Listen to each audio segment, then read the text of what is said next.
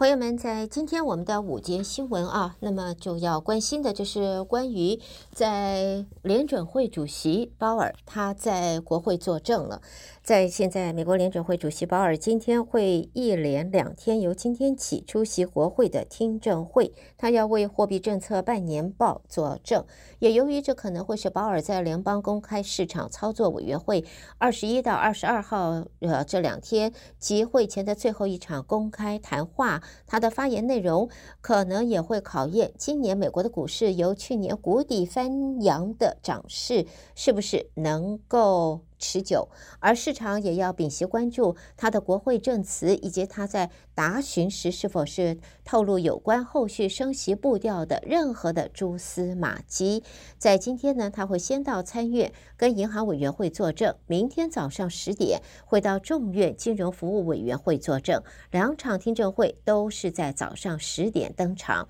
那么，在这个外界的呃相关的呃经济研究方面的这个。都在预期保尔听证会上的发言，渴望会重申取决于数据这个重点，嗯，印证市场对三月份会议会进一步升息一码，也就是零点二五个百分点的预期。联邦资金期货价格也也在这里显示，交易员在目前预期 Fed 这一次升息一码的几率已经达百分之六十九点四，升息两码。这一次的几率大概仅有百分之三十点六。过去一年来，Fed 快马加鞭升息，打击通货膨胀，包括四度升息三码，就是七十五个百分点。在去年十二月份，升息幅度缩小到两码。今年一月，Fed 决策官员决议进一步放缓到一码。后续升息的步调就以也将会以数据来作为他最后的决定。那么二月份公布的一连连串美国一月的。经济数据显示，通货膨胀减缓速度不如预期，就业和零售销售的数据还是相当的强，也迫使金融市场投资人重新的评估 Fed 后续升息的路径。在圣路易斯的联邦准备银行总裁，那么和克利夫兰联邦银行总裁。他们都说，早在一月三十一号到二月一号上次会议上，他们就支持要升息两码，更助长对 Fed 会恢复升息两码这一方面的猜测。不过，分析师普遍是认为，在上次升息步调由两码减掉减到一码之后，Fed 决策官员大致是不大愿意再走回头路去的。好，下边呢，我们也看到呢，在外界的。金融分析的这个集团也看到呢，这个经济学家分析啊，美国的经济有三大支柱的这个支撑，到现在景气还是强劲扩张，这也给联准会打通货膨胀的这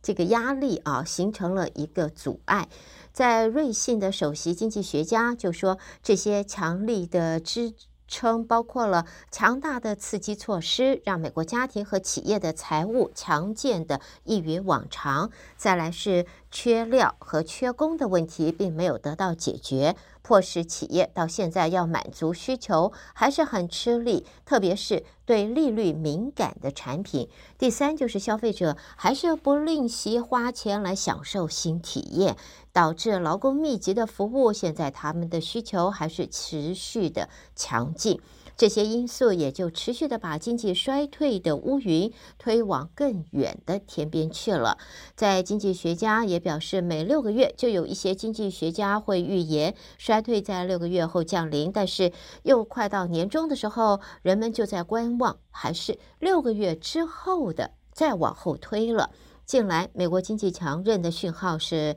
大大的送出来，强化 Fed 要把利率升得更高。更久的这一方面的预期，所以呢，在今天开始为期两天的国会半年度的证词这个听证会，联准会主席鲍尔在众院金融服务委员会发表的讲话，可能也就是不得不走一条比较危险的道路，那么就是对于民主党方面可能会向他施压，因为民主党也担心不断上升的借贷利率会倾斜经济，让经济陷入衰退，而共和党则在敦促联准会要采取积极的行动来减缓价格加速的往上升。好，这是关于在今天我们一开始关心和经济，尤其是这个 Fed 的主席啊鲍尔在今天、明天两天在国会作证的一个情形。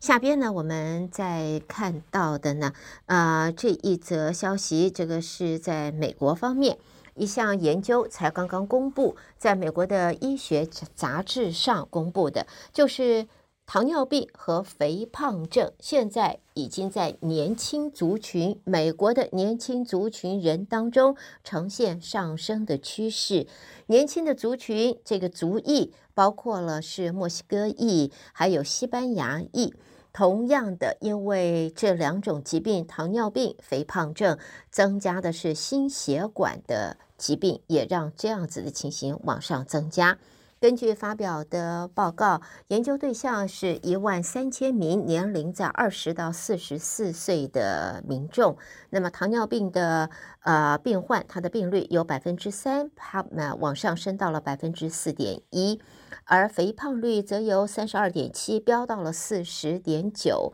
结果显示，就是美国的年轻人，尤其是黑人、西班牙裔、墨西哥裔的美国人，大多数他们心血管危险因素的负担都相当的高，而且还在不断的上往上增加。那么，这个研究的。呃，作者说，研究的结果强调了是应该要加强公共卫生还有临床方面的工作来干预这种情形继续扩展的重要性，而这些工作的重点则是要针对年轻人方面啊，年轻族群的预防措施。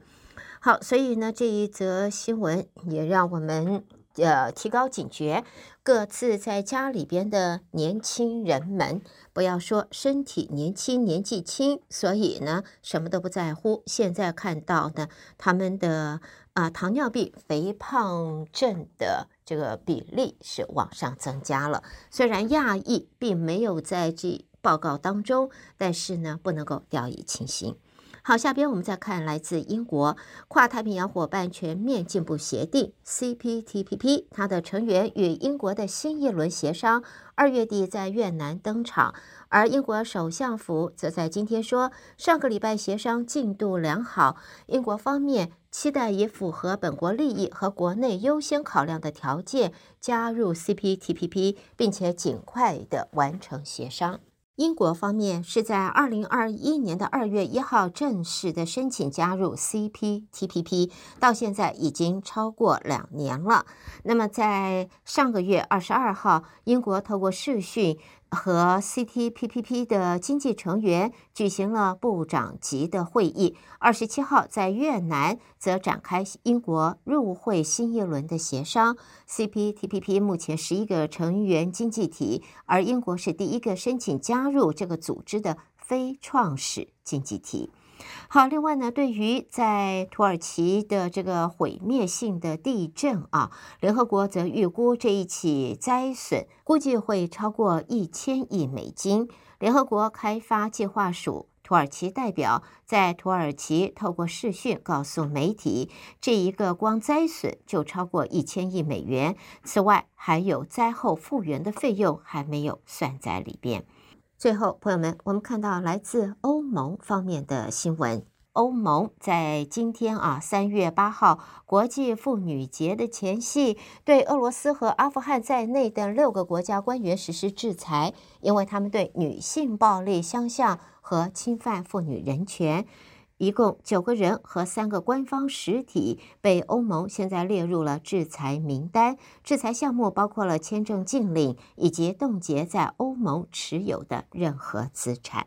朋友们，带给大家，这是在今天我们的午间新闻，胡美健为大家翻译、编辑和播报。谢谢您的收听，朋友们休息一会儿，别错过今天在呃十二点半开始将会带给大家和。吴哲芳吴博士，我们再一次的有机园地一块儿收听。